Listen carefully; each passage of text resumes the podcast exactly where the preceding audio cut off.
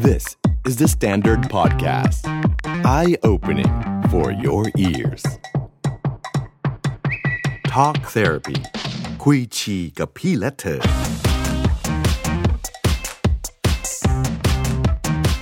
สวัสดีค่ะจีค่ะ สวัสดีค่ะไอซ์ค่ะ และนี่ก็คือรายการ Talk Therapy คุยชีกับพี่และเธอนะคะ ใช่แล้วค่ะ วันนี้เราได้กลับมาอัดในสตูดิโอแล้วก็ขอบคุณทุกๆ คนนะคะ ที่ฟังเอพิโซดที่แล้วเราคอมเมนต์มาบอกกันว่าเออคุณภาพเสียงอาจจะไม่ดีนะคะ ก็ อืม วันนี้เรามีโอกาสได้เข้าออฟฟิศก็เลยมากลับมาอัดกันที่ห้องส่งเหมือนเดิมแล้วค่ะ ใช่ค่ะ ท็อปิกวันนี้รู้สึกว่าเป็นท็อปิกที่หลายคนเด็กหลายคนกำลังแบบเรียกร้องอยากให้มีคนแบบมาพูดถึงเนาะอืม อืม มันคือเรื่องการศึกษา เออ แล้วมันก็จะมีเรื่องที่แบบเด็กโดนเลื่อนเปิดเทอ อื ม ม ยื่นคะแนนสอบคะแนนสอบไม่ตรงอะไร อืม ตรวจผิดอะไรอย่างนี้โอ้โหปวดหัวกันไปใหญ่ก็เลยรู้สึกว่าแบบเออสงสารเด็กรุ่นแบบเขาเรียกว่าอะไรเด็กหกสี่เด็กหกห้าใช่ ห ปะ รือหกสิบหกแล้วนะตอนนี้ เออน่าน่าจะ 65 น่าจะ 65 เอ เอ อ อ แล้วรู้สึกแบบสงสารน้องๆ มาก วันนี้เราก็เลยจะมาคุยกันเรื่องการศึกษาไทยกันดีกว่าว่า เออ มันเป็นยังไงกันแน่ ใช่แล้วก็เหมือนเดิมค่ะ เราไม่ได้มากัน 2 คนแน่ ๆ เลย เราก็เลยชวนพี่วิทย์นะคะ หรือว่าเฮียวิทย์ของเราจากรายการ8 minute history ค่ะ แล้วก็โดยส่วนตัวเนี่ยเฮียวิทย์เป็นอาจารย์สอนที่มหาวิทยาลัยด้วย เรามาคุยกับเฮียวิทย์กันเลยดีกว่าค่ะ สวัสดีครับน้องๆ สวัสดีทุกคนนะครับ สวัสดีค่ะ เสียงหล่อมาก ดีใจที่เจนครับ ค่ะก็วันนี้ชวนเฮียวิทย์มาคุยกันเรื่องของการศึกษา เพราะว่าหนูเห็นว่าเฮียวิทย์สอนที่มหาวิทยาลัยด้วยใช่ไหมคะ เคยสอนด้วยครับ ก็จะเป็นอาจารย์พิเศษซะเป็นส่วนใหญ่เคยประจำเอ่อสอนเป็นเทอม ก็มีอยู่หลายครั้งเหมือนกัน สนุกมาก ข้อแรกบอกกันนะฮะ ประทับใจเด็กรุ่นใหม่มาก อืม ๆ เพราะว่าเป็นเด็กที่กล้าถามไม่เหมือนรุ่นเฮีย อือฮึ นะฮะแล้วก็เรารู้สึกว่าบ้านเรามีอนาคต ครั้งใดก็ตามที่เห็นเด็กรุ่นใหม่บอกเราว่า เจ๋งมาก แต่เราต้องมาคุยว่า จุดที่เราจะให้มันไปไกล อืม ๆ พาบ้านเราไปไกลๆ น่าจะมีอะไรบ้าง อืมงั้นก่อนที่เราจะเข้าไปพูดถึงเรื่องนั้นนะเรามาคุยกันก่อนดีกว่าว่าแต่ละคนอะเรียนมาแบบไหน เพราะจีรู้สึกว่าในการศึกษาไทยคือมันก็แบ่งโรงเรียนเป็นแบบแคตตากรีของมันอย่างเช่นอ่ะ อืม โรงเรียนรัฐบาลโรงเรียนเอกชนโรงเรียนอินเตอร์อะไรก็ว่าไปเนาะ ซึ่งก็พิเศษมากเลยเพราะว่าเราสามคนบังเอิญค่ะ เรียนกันมาจากคนละระบบได้ดีมากอย่าง ไอซ์เองตั้งแต่อนุบาลยันจบมหาวิทยาลัย ไม่เคยเรียนโรงเรียนเอกชนเลย โอ้ อืมส่วนน้องจี ส่วนจีก็คืออินเตอร์ตั้งแต่แบบป .5 จนจบเลย อืม โห ก็แตกต่างไปเนาะ ใช่ ส่วนเฮี ค่ะ ยนี่เรียนโรงเรียนเอกชนมาตั้งแต่ประถมหนึ่ง อืม อ้อ นะครับ จนเข้ามหาลัยเลย อืม ก็เป็นโรงเรียนระบบต้องเรียกว่าเป็นโรงเรียนฝรั่งอะนะฮะ อืม ก็คือเซนคาเบียนนี่แหละ ค่ะ แต่ก็คือก็เป็นโรงเรียนแบบไทยๆ ซึ่งหลายๆคนก็จะบอกว่า โรงเรียนแบบไทยๆ มันเวิร์กไหม อืม เราตั้งคำถามนะ อืม ตอนเราเรียนเราเห็นเด็กอินเตอร์นะพูดภาษาอังกฤษเก่งมากอะ ใช่ นะแล้วเวลาที่เรามองเด็กเรียนรัฐบาลต้องบอกว่าเขาเก่งมากเลยเพราะเขาสอบเข้าครับ ใช่ เขาสอบเขาสอบแข่งขันใช่คำเนี้ย ใช่ เขาสอบแข่งขันในขณะ อืม ที่พวกเราเนี่ย สอบตอนเด็กๆ เราก็จะรู้สึกว่าเราอิจฉาเขานะ ว่าเขามีสิ่งที่เราไม่มี อืม แล้วเราก็เพียรถามตัวเองว่า แล้วเรามีอะไรวะ อืม เด็กบางคนก็มองหน้าเรา โอ้ย คุณไม่เคยสอบแข่งขันตอนเข้ามหนึ่งเลย ตอนมสี่คุณก็ไม่แข่งขัน คุณดูแบบ เรียนไปชิวๆเรื่อยๆเปล่า ใช่ใช่ และหลักๆกันนะครับ เวลาที่เรียนโรงเรียนอย่างโรงเรียนผมเนี่ยเป็นโรงเรียนแคทอลิกเนาะเรียนที่เป็นโรงเรียนแคทอลิก ค่ะ รู้สึกเหมือนกับว่าเรื่องเรียนก็อย่างหนึ่ง อืม แต่เรื่องที่รู้สึกว่าเข้มงวดมากๆคืออะไรครับ วินัย อืม การทำหน้าที่เป็นหลักเลย ตอนเด็ก ๆ เพียงถามว่า เราจะต้องอยู่ในกรอบพวกนี้ไปทำไม อืม เออ ก็ตั้งคำถามแบบนี้นะ แต่พอโตขึ้นมาอายุแก่หน่อย พอได้คำตอบ เดี๋ยวจะได้มาคุยกันด้วย อืม นะ แต่น้องๆสองคนก็ต้องก็ต้องถามว่า ลองคุยกันดู อืม วิเคราะห์ว่าจุดที่แต่ละคนคิดว่า มันเป็นสิ่งที่เราพอผ่านมาแล้ว อืม เฮ้ย สิ่งเนี้ยคือไฮไลท์ที่เราได้จากระบบการศึกษาที่เราได้มา อ้าว น้องไอซ์ก่อนแล้วกัน โอเค เราจะพูดในแง่ของประสบการณ์การเรียนโรงเรียนรัฐบาลก่อนละกันว่าความรู้สึกของเด็กที่เรียนโรงเรียนรัฐบาลตลอดชีวิตเนี่ยมันมันมีอะไรยังไงบ้างเนาะ อืม ก็หลักๆ แล้วว่ามันจะเป็นเรื่องราวของเวลาที่เราอยู่ในระบบของโรงเรียนรัฐบาลนะคะหนึ่งเรากดดัน เพราะว่าสุดท้ายแล้วปลายทางเรารู้ว่าเราอะต้องไปแข่งขันกับเด็กทั่วประเทศ อืม ภายใต้ข้อสอบชุดเดียวกัน ภายใต้กฎอะไรบางอย่างที่เราต้องแบบทำตามระบบนั้นจริง ๆ แล้ว อืม เราเราเราเราไม่ค่อยมีทางเลือกอื่นนะคะ สมมติว่าเรารู้แล้วว่าเราต้องเอ็นตอนม .6 แล้ว อืม เราจะต้องกดดันว่าเราต้องเอ็นให้ได้ไม่ว่าจะมหาวิทยาลัยไหนสักที่หนึ่ง อื อะ ม เราต้องแบบเข้าให้ได้ ต้องติดอะว่างั้น ใช่ ถะ เออต้องติดอ่ะ เราไม่ใช่เป็นแบบคนที่จะสามารถถ้าไม่ติดเดี๋ยวเราก็ค่อยไปลงไปเรียนมหาลัยเอกชน หรือจะไปเรียนต่างประเทศอย่างเงี้ย อืม เออเราจะรู้สึกว่าอันเนี้ยเป็น ข้อเสียเปรียบมากๆ ถ้าเราเปรียบตัวเองกับฝั่งโรงเรียนอินเตอร์ หรือว่าฝั่งเอกชน อืม เออแล้วก็เรื่องภาษาอีกแล้วคือเรารู้สึกว่าเด็กโรงเรียนรัฐบาลนะคะ เรียนจบม .6 มา ยังไม่เคยแบบได้ภาษาอังกฤษที่ที่สามารถสื่อสารได้รู้เรื่อง อืม ได้ขนาดนั้นอ่ะมันมันจะเป็นแบบปมในใจเล็กๆ ว่าเวลาเราจะต้องไปคุยกับเพื่อนต่างประเทศหรือว่ามาคุยกับ ยิ่งเราว่าคุยกับต่างประเทศไม่น่ากลัวเท่ากับคุยกับเด็กเอกชนหรือเด็กอินเตอร์ค่ะ อ่า เพราะมันจะรู้สึกว่าแบบ มันจะรู้สึกว่าแบบเขาอะเป๊ะกว่าเราแน่ๆด้วย อืม ทั้งแกรมมาการเรียบเรียง การแบบความคิดเขาอย่างเงี้ยมันจะเป๊ะกว่าฝั่งเรา เพราะว่าเราอะตั้งใจมั่งไม่ตั้งใจบ้าง แล้วเราก็ไม่ได้ใช้มันทุกวันทำให้ความมั่นใจหลายๆอย่างลดทอนลงไป นี่แสดงว่าน้องไอซ์ยังไม่เคยคุยกับเฮีย เพราะว่าโรงเรียนเอกชนเราก็คิดว่าโรงเรียนรัฐบาลเก่งมาก เพราะต้องสอบแข่งขันเข้มข้น อืม เราก็พูดภาษาอังกฤษไม่ได้เห มือนกัน แต่ต่างฝ่ายต่างก็ไม่เห็นกันและกันเนี่ย ค่ะ เอออ่ะน้องจีครับ ฝั่งเด็กอินเตอร์เหรอ นี่เด็กอินเตอร์นะน่าสนใจมากเลยว่า เฮ้ย คิดว่าไฮไฮไลท์ของเด็กอินเตอร์เรารู้แล้วนะ อืม ว่าเก่งอะไร โอเค คือแน่นอนเด็กอินเตอร์ได้ภาษาอังกฤษ อืม จะจะแบบไม่เถียงเลยว่าตัวเองแบบ privilege มากในจุดจุดๆนี้ อืม คือโอเค รู้ว่ามี privilege เยอะกว่าคนอื่น ไม่ต้องทำตามกฎเกณฑ์ใด ๆ แต่สำหรับเราแล้วเรารู้สึกว่าบางทีเราก็อิจฉาเด็กรัฐบาล คืออย่างจีอะค่ะเรียนอินเตอร์มาใช่ไหมพอเข้ามหาลัยก็โอเคเข้าจุฬา อืม ก็ก็เป็นรัฐบาลใช่ไหม เออแล้วแบบ ต่ยังเป็นภาคอินเตอร์เนาะ ใช่ใช่ก็ยังเป็นภาคอินเตอร์อยู่ แต่ว่าเราเจอเพื่อนที่แบบเรียนเตรียมอุดม เรียนสตรีวิทย์เรียน อ๋ออ อะไรก็ไม่รู้ แล้วคือเขาเก่งมากแล้วคือเก่งแบบรอบด้าน ม คือเหมือนกับเหมือนกับโรงเรียนรัฐบาลบังคับให้เรียนทุกอย่างปะ อ๋อ เออแล้วเรารู้สึกว่าเฮ้ยทำไมเก่งทุกวิชาเลยวะแบบทำไมเป๊ะขนาดนี้โดยที่แบบเด็กอินเตอร์อ่ะจะไม่มีเลือกสายแต่ว่าถ้าเรียนที่โรงเรียน เขาจะให้เลือกเรียนตามใจว่าโอเค เราอยากเรียนอะไรก็ไปเรียนตามนั้นเอง อืม ใช่ คือข้อดีมันก็คือโอเค เราได้ทำตามใจตัวเอง อืม อืมเราได้เลือกชีวิตของตัวเองตั้งแต่แบบตั้งแต่เด็กเลย อืม ตัดสินใจเองเหมือน ออกออกแบบหลักสูตรให้ตัวเองได้ ใช่ เออ ใช่ค่ะ อยากเรียนอะไรเลือกเลยเขาไม่ห้าม แต่ว่าพอโดนจับมาอยู่ในระบบรัฐบาลอย่างเงี้ยเราก็จะแบบเฮ้ย เราไม่ได้เรียนอันนี้มา อืม ทำไมเราเก่งสู้เพื่อนไม่ได้อะไรเงี้ย อืม ก็รู้สึกว่าเออเด็กรัฐบาลก็ได้เปรียบตรงนี้นะ อืมฝั่งโรงเรียนไทยที่เป็นอ่าของเอกชนล่ะค่ะ เอกชนนี่ก็อย่างที่บอกนะฮะ หลายคนมองว่าโรงเรียนเราอย่างเฮียจบโรงเรียนฝรั่งเนี่ยโอ้ยพูดภาษาอังกฤษได้แน่นอนเลย ไม่ใช่ นะครับ ไม่ใช่นะครับ ที่สุดก็คือเราเราอาจจะพออ่านได้บ้าง เขียนได้บ้าง แต่เราไม่เป๊ะ อืม ไปยืนคู่กับเด็กอินเตอร์นี่คือเราเราแพ้เขา อืม นะฮะแล้วเราก็มองว่า โอ้โหโรงเรียนเรานี่ คิดเหมือนเด็กโรงเรียนรัฐบาลคือเราเรียกว่าพวกเรารวมเรียกว่าโรงเรียนไทยแล้ว เอ กัน อใช่ วินัยเข้มมากอะ ค่ะ อืม เฮ้ยทำไมเราไม่ใส่ใจกับหลักสูตรการเรียนมากขึ้น ใช่ เราใส่ใจกับคำว่า วินัย อืม หลักสูตร แข่งขัน อืม อืม ชนะ ตอนเด็กๆ เราคิดแบบนั้นนะฮะ อืมฮึ แต่พอมาตอนโตถึงได้เข้าใจว่าเราทำไปทำไม แต่จะลองถามแล้วกันระบบการศึกษาเนี่ย รุ่นเฮียกับรุ่นรุ่นนี้คงไม่เหมือนกัน ค่ะ รุ่นเฮียใช้ระบบการสอบเข้ามหาลัยแบบ โป้งเดียวจอดอะ อืมตอน คื นั้ อน สอบ เรียกเป็น admission ไหมคะ ไม่ครับ ไม่ใช่ อันนั้นเป็นแบบสอบครั้งเดียวที่เขาเรียกสอบ entrance อืม อ๋อ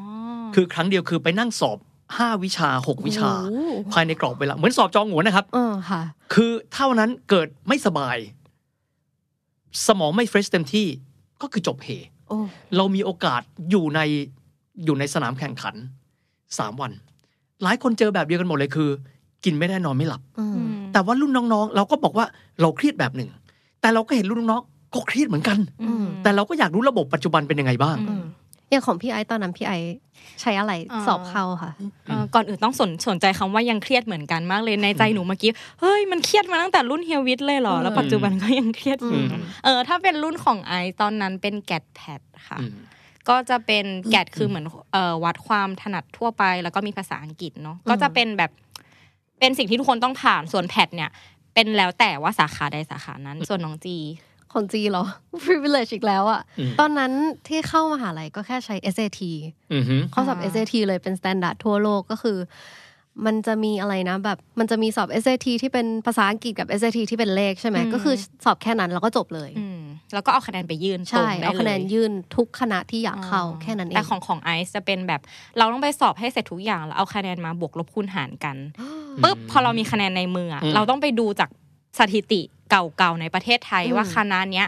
รุ่นพี่ที่เขายื่นไว้เขามีคะแนนประมาณนี้ สูงขนาดไหน แล้วหนูก็ต้อง ไปเทียบกันนะ ใช่ไปเทียบ เอออี อีกแล้วเราต้องเดาๆว่าโอเคงั้นหนูมีคะแนนในมือประมาณเนี้ยหนูน่าจะยื่นที่เนี่ยติด อืม แล้วหนูก็ต้องไปเลือกเป็นอันดับหนึ่งสองสามสี่เอาไว้ เพื่อที่ว่าสมมติที่หนึ่งเรานกเราพลาดอะเราล่วงเราก็จะแบบไปสองสามสี่ อ่านึกออก เพราะฉะนั้นอันดับสี่ต้องเป็นอันดับที่คะแนนต่ำกว่าคะแนนที่เรามีอยู่ในมือมาก อืม ๆ เพราะเราจะแบบมั่นใจว่า ฉันจะมีที่เรียน เอาให้ชัวร์ ใช่ อ่าเผื่อเหนียวไว้นะ ประมาณนั้นค่ะ เออ ระบบ นะ ก็เลยจะกดดันแล้วก็เครียดมากกับการแบบเหมือนมันเอาชีวิตไปแขวนไว้กับคะแนน เออเออ เอ เอ อ อ ซึ่งมันแบบสำหรับคนที่ไม่ได้แบบเรียนเก่ง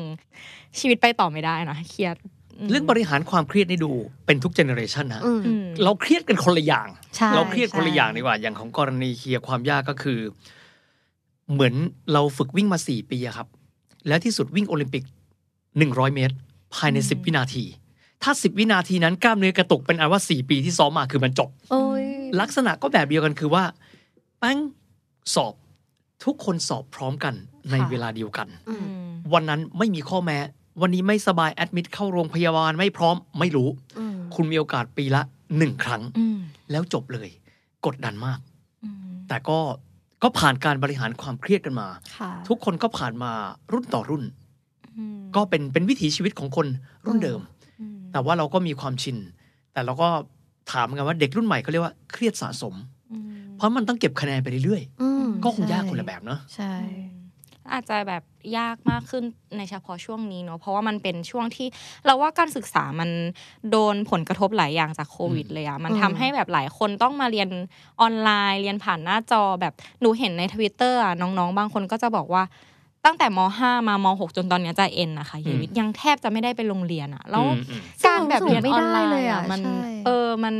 อาจจะทำให้เขารู้สึกว่ามันไม่ได้ประสบการณ์หลายๆอย่าง ถ้าเทียบกับ อืม สมัยที่ได้ไปโรงเรียน อืม แล้วยิ่งพอโลกทวิตเตอร์มันทำให้เราคอนเนคกับคนต่างประเทศ เพื่อนเพื่อนต่างประเทศได้ เขาดันไปเห็นว่าในจังหวะที่มีโควิดอย่างเงี้ย อืม คุณครูอ่ะก็พาคือเปิดคลาสผ่านซูมออนไลน์นี่แหละ แต่ว่าพาเด็กอ่ะไปอะคอเรียม คือครูอ่ะออก อืม จากบ้านคนเดียว แล้วก็พาไปทัวร์ อ่าฮะ อะไรเงี้ย อืม เพราะฉะนั้นนักเรียนในคลาสอ่ะยังมีโอกาสที่จะได้ explore โลกได้เห็นสิ่งต่างๆอะไรเงี้ยแต่ถ้าเทียบกลับมาที่ระบบการศึกษาไทยตอนเนี้ยหนูก็ไม่แน่ใจเหมือนกันว่า ในโลกของการศึกษาที่เป็นออนไลน์แล้วมันเป็นยังไง แต่แบบเท่าที่เห็นมาจากทวิตเตอร์เนอะเออมันก็ยังแบบยังเป็นการ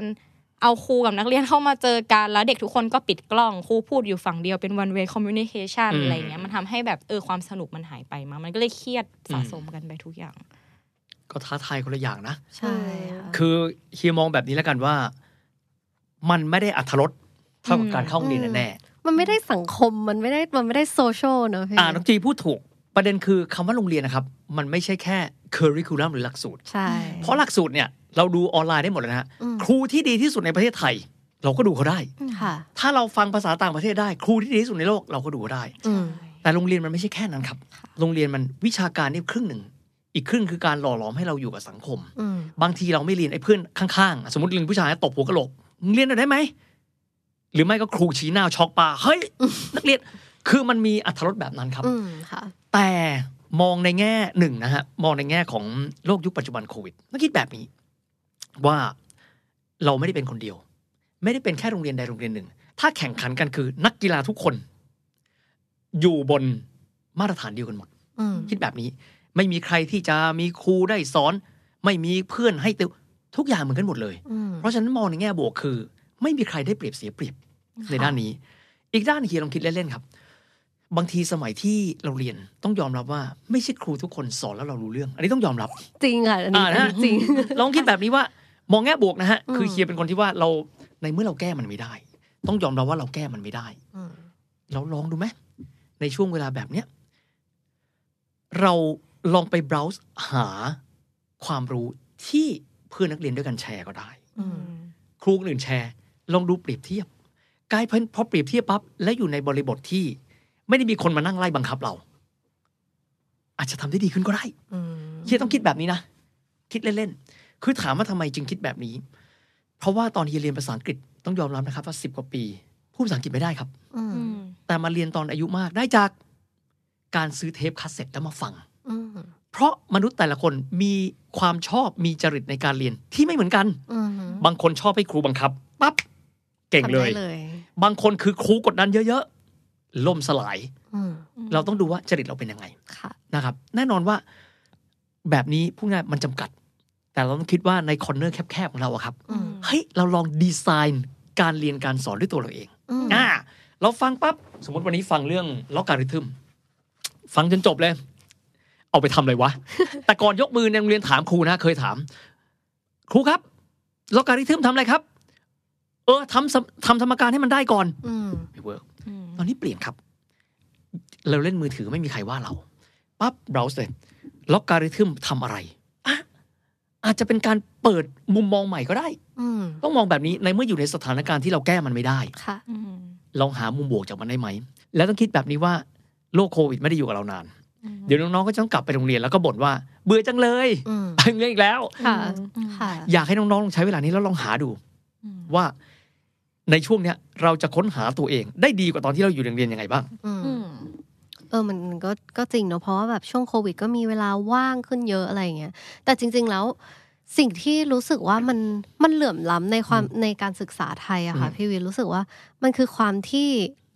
ทุกโรงเรียนเอ่อสมมติรัฐบาลเนี่ยมันมีสแตนดาร์ดไม่เท่ากัน อืม อย่างเช่น โรงเรียนในกรุงเทพก็อาจจะดีกว่าโรงเรียนรัฐบาลที่อยู่ อืม ต่างจังหวัด แล้วจีรู้สึกว่า เออมันมันสร้างความแบบไม่แฟร์ให้กับเด็กประมาณหนึ่งอะค่ะ อืม คือเราไม่รู้เลยว่าเด็กที่เขาเรียนต่างจังหวัด หรือว่าเรียนที่ไหนเนี่ย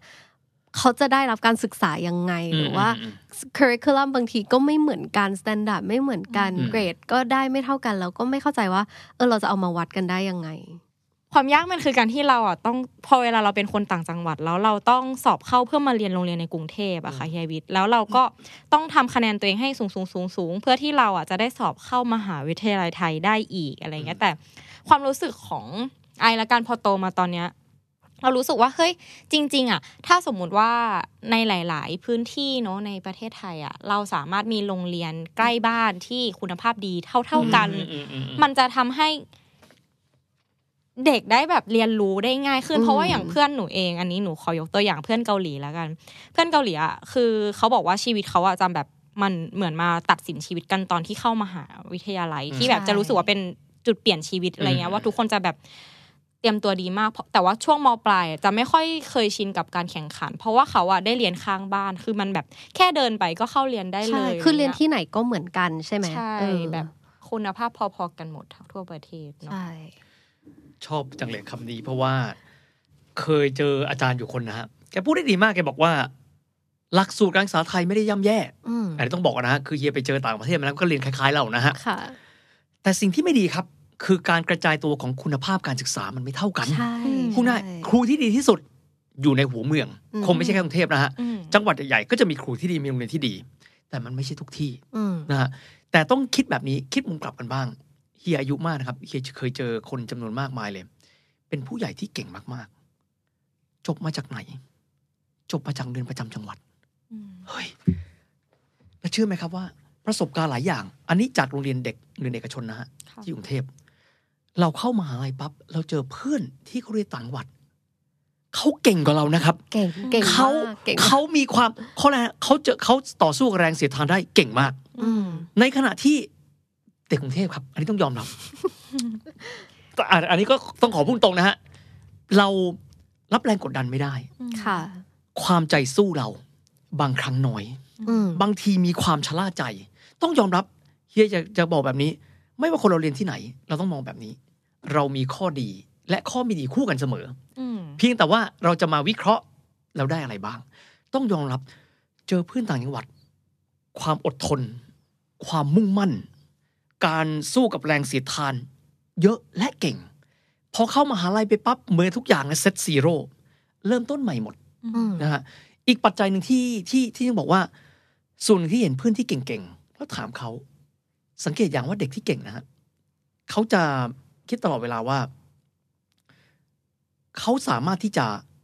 เอาชนะขีดจำกัดตัวเองได้ อืม นะฮะเพราะว่าถ้าเกิดเราคิดว่า เราสู้ก็ไม่ได้นะแพ้ใจแล้วไง อืม แต่หลายคนจะมองว่าไม่เป็นไร เรามุ่งมั่น แน่นอน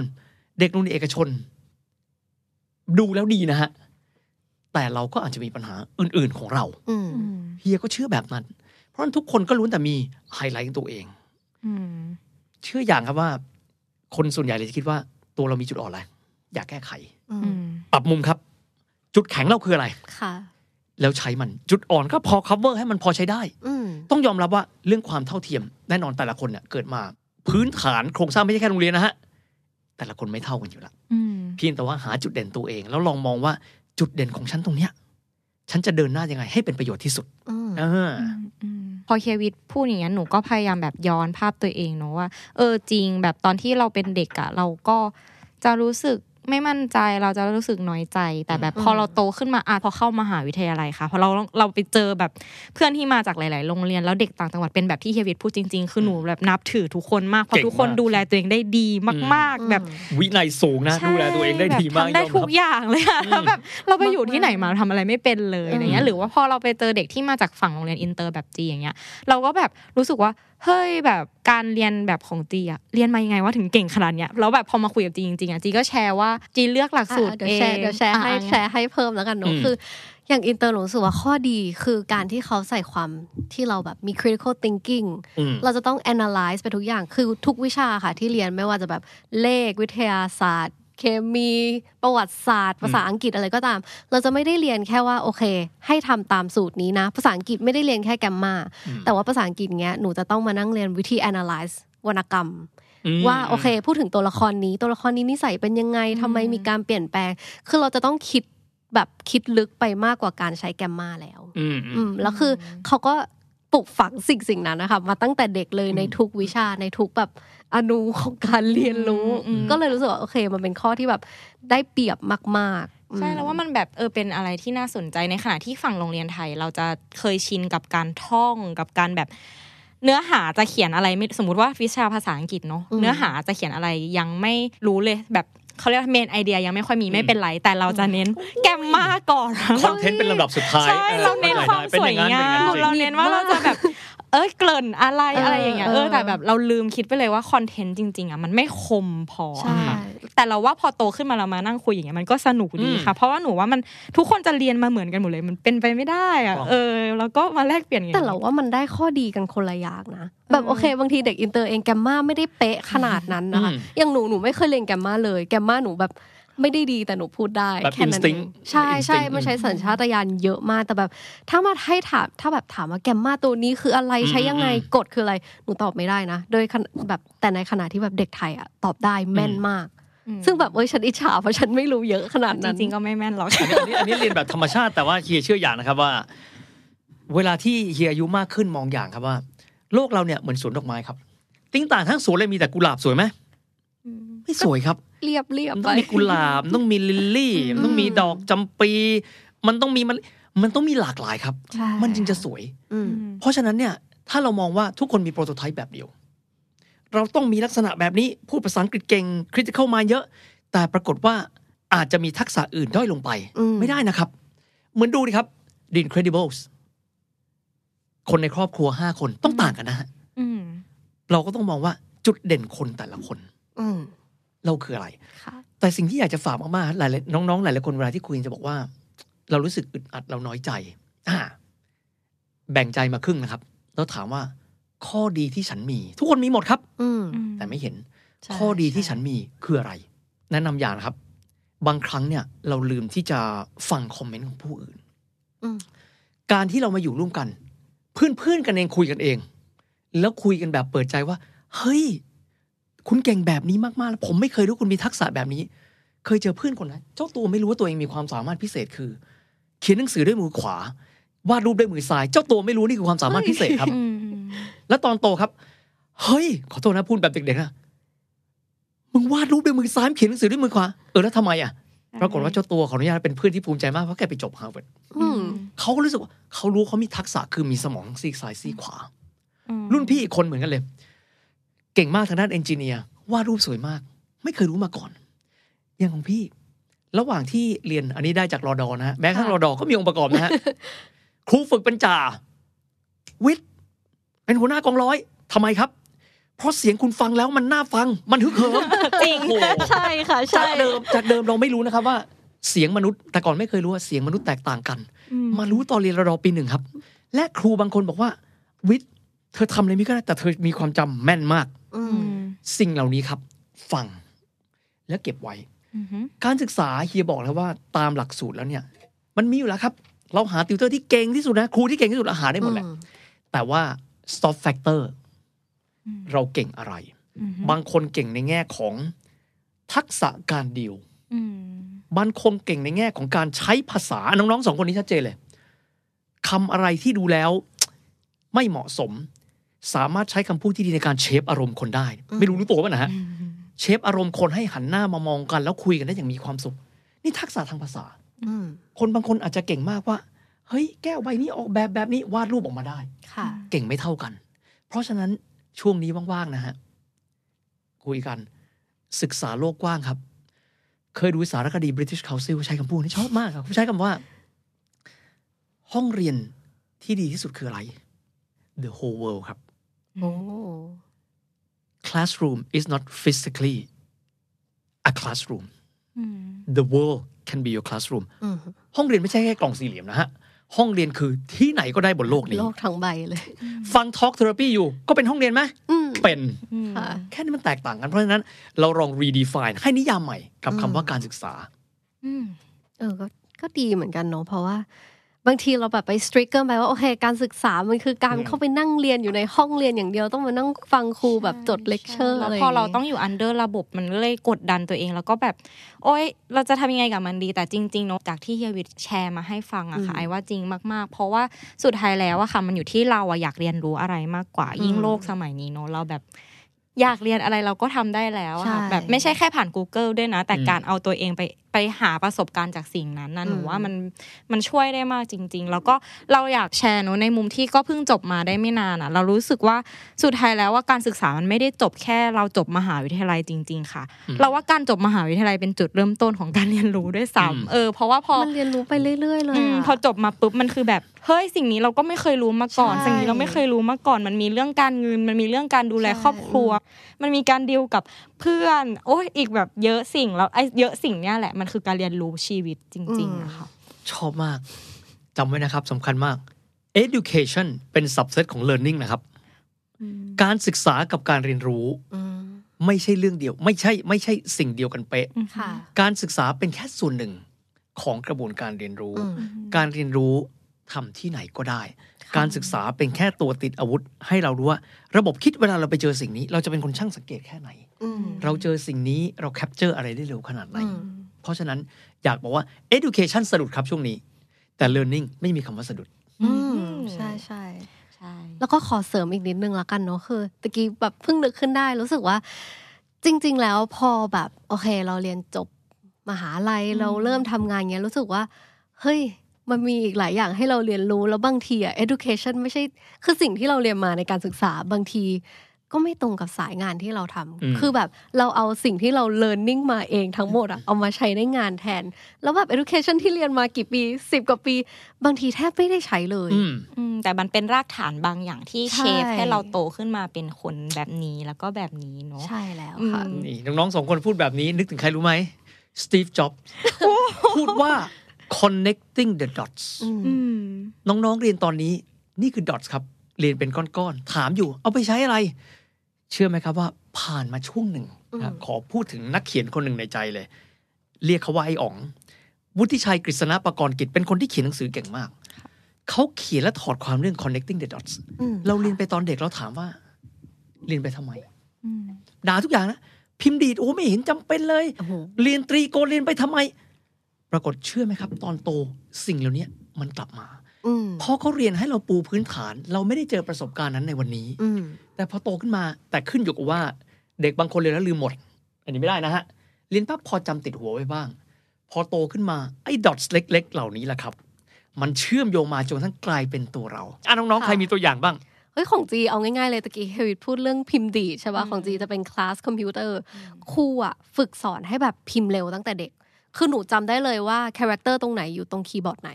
แล้วแบบพอเข้าห้องเลคเชอร์สามารถจดได้ทุกคำพูดที่ครูพูด คือไม่ต้องอัดเสียงเลยก็คือฉันพิมพ์เลยแล้วก็แบบเรียนรู้ไปด้วยเลย อุ้ยเรื่องนี้หนูยืนยัน ค่ะ เฮวิตเพราะว่าแบบทุกครั้งที่มีประชุมหรือว่า อืม การเนี่ยนั่งนั่งคุยงานอะไรหนูให้จีจดตลอด เพราะว่าจีแบบ พิมพ์เร็ว เร็ว มาก เร็วเท่ากับสปีดพูดว่างั้นเถอะ ใช่แบบไม่ต้องมองด้วยอะจีแบบ เออ ปุ๊บปุ๊บปุ๊บปุ๊บถ้าหนูนะนั่งจิ้มทีละตัวอยู่เลยเอออาจจะเป็นเพ คน ราะหนู อาจ ไม่ จะ ได้ แบ เรีย บ นพิมพ์ คิด ดีด คนอาจจะคิดว่าแบบพิมพ์มั่วแต่แบบเปล่านะคะ นั่งพิมพ์โน้ตอยู่อะไรอย่างเงี้ย ใช่จนจนมีช่วงหนึ่งอ่ะหนูต้องเข้าเว็บอะค่ะ มันจะมี อืม เว็บฝึกพิมพ์อะ อืม หนูแบบอิจฉาจริงต้องไปนั่ง ผูดที่บ้า ไม่ น แต่ตอนเด็กๆ เรานั่งพิมพ์อย่างนั้นนานมากเลยนะ อืม เรียนตั้งแต่ป .5 อะไรเงี้ย เออเนี่ย ดีค่ะดีเป็นสกิลที่แบบทุกคนควรมี เพราะทุกคนก็ก็เรียนมาแหละ แต่บางทีจะได้ใช้จริง อืม อายุมากไปแล้ว ของเฮียวิชาสังคม สังคมศาสตร์ ไม่เคยคิดเลย วันหนึ่งจะพัฒนามากลายเป็น 8 minute history ถ่ายอินรายการ จำเก่งด้วยไง ใช่จริงค่ะหนูก็ไม่คิดเหมือนกันว่า จริง ๆ หนูก็ชอบวิชาสังคมมา อืม แต่หนูก็ไม่คิดว่าเออสักวันหนึ่งเราจะได้มาแบบ create podcast นี้ด้วยกัน นี่ อย่างเงี้ยเออแล้วซึ่งหนูก็ไม่ได้แบบรู้เยอะแต่ว่า อืม การที่เราได้นั่งฟังอ่ะ มันก็แบบเหมือนมันเชื่อมอะไรหลายอย่างประสบการณ์เราเข้าด้วยกันจนแบบเฮ้ยเออมันเป็นจุดจุดที่ดีของชีวิตเหมือนกันที่ได้ อืม แบบมาเรียนรู้สิ่งนี้ตอนเป็นผู้ใหญ่ขึ้นมาแล้ว นี่แหละ connecting the dot นะ ใช่ แต่ก่อนที่จะ connect ได้ต้อง collect the dots อืม เก็บความรู้เล็กๆน้อยๆยังไม่รู้ไม่เป็นไร พอโตขึ้นเราใช้เราจะบอกว่าเข้าใจแล้ว ว่าเราเรียนไปทำไม แล้วเราจะต่อยอดเร็วกว่าคนอื่นครับ อืม วันนี้เนาะเราหลังจากที่เราเปิดท็อปิกกันมาเกี่ยวกับเอ้ยการศึกษาไทยกำลังจะถูกทอดทิ้งหรือเปล่า หลังจากที่เราแลกเปลี่ยนกันมาในระยะเวลาสั้นๆเนี่ยเราเราขอสรุปอย่างนี้ละกันว่า อืม จริง ๆอ่ะยังไม่มีใครที่ตั้งใจจะทอดทิ้งกันนะ เราว่าพี่ๆผู้ใหญ่ทุกคนรวมถึงคุณครูแล้วก็คนที่ทำงานในแวดวงการศึกษา ทุกคนพยายามที่จะช่วยกันปรับตัว แล้วก็พยายามจะเสิร์ฟสิ่งดีๆ ให้น้องๆรุ่นใหม่อ่ะได้ ได้รับสิ่งที่ดีขึ้นแหละทุกคนอยากพัฒนา อืม อะไรเงี้ยก็เป็น ใช่ กำลังใจให้เนอะว่า ถ้าระบบมันยังไม่ดีเนี่ย ก็พยายามเริ่มจากตัวเราก่อนพยายามเรียนเท่าที่เราได้แล้วก็แลกเปลี่ยนกับเพื่อน มันอาจจะได้อะไรแบบมากขึ้นระหว่างทางที่เราเติบโตเดี๋ยวเราไม่รู้ตัวเลยก็ได้ อืมใช่ค่ะ ก็อย่างที่พี่วิทย์บอกเนอะแบบ ห้องเรียนอ่ะ มันก็เป็นแค่ห้องเรียนเว้ยแต่ว่าเราสามารถเรียนรู้ได้แบบทั่วโลกเลย อืม เราสามารถเรียนรู้จากที่ไหนก็ได้เนอะ ใช่ แค่เราเดินออกไปคุยกับคนที่ที่ที่ไม่เหมือนเรา อ่า อืม ใช่ ก็เลิร์นนิ่งแล้วนะครับ ใช่ค่ะ จังหวะนี้นะครับ ลองโฟกัสว่า แล้วเราในช่วงนี้เราจะบริหารช่วงเวลาที่ว่างมากกว่าเดิม อืม ยังไงให้เป็นประโยชน์มากที่สุดเนาะ อืม ค่ะ ก็ขอให้ทุกคนได้ใช้เวลาตรงนี้นะคะ เรียนรู้แล้วก็เก็บเกี่ยวประสบการณ์ให้ได้เยอะๆ แล้วก็เติบโตไปพร้อมกันค่ะสำหรับวันนี้ก็ขอบคุณเฮียวิทย์ที่มาแชร์ให้น้องๆฟังนะคะ แล้วเดี๋ยวเรากลับมาเจอกันใหม่ใน Talk Therapy เอพิโซดหน้าค่ะ ขอบคุณมากนะครั ขอบบ คุณค่ะ ขอบคุณนะครับ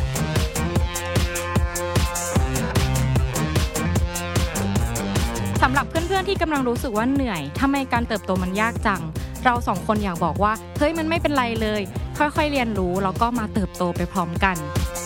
และถ้ามีเรื่องราวหรือประเด็นอะไรที่รู้สึกว่ามันทำให้ซัฟเฟอร์กับชีวิตเหลือเกิน แล้วอยากจะมาแชร์ อยากให้เราเอามาคุยกับพี่ๆ Host the Standard ก็สามารถส่งข้อความ direct message มาได้ที่ Twitter at IG Talk Therapy นะคะ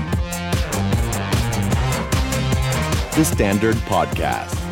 eye opening for your ears.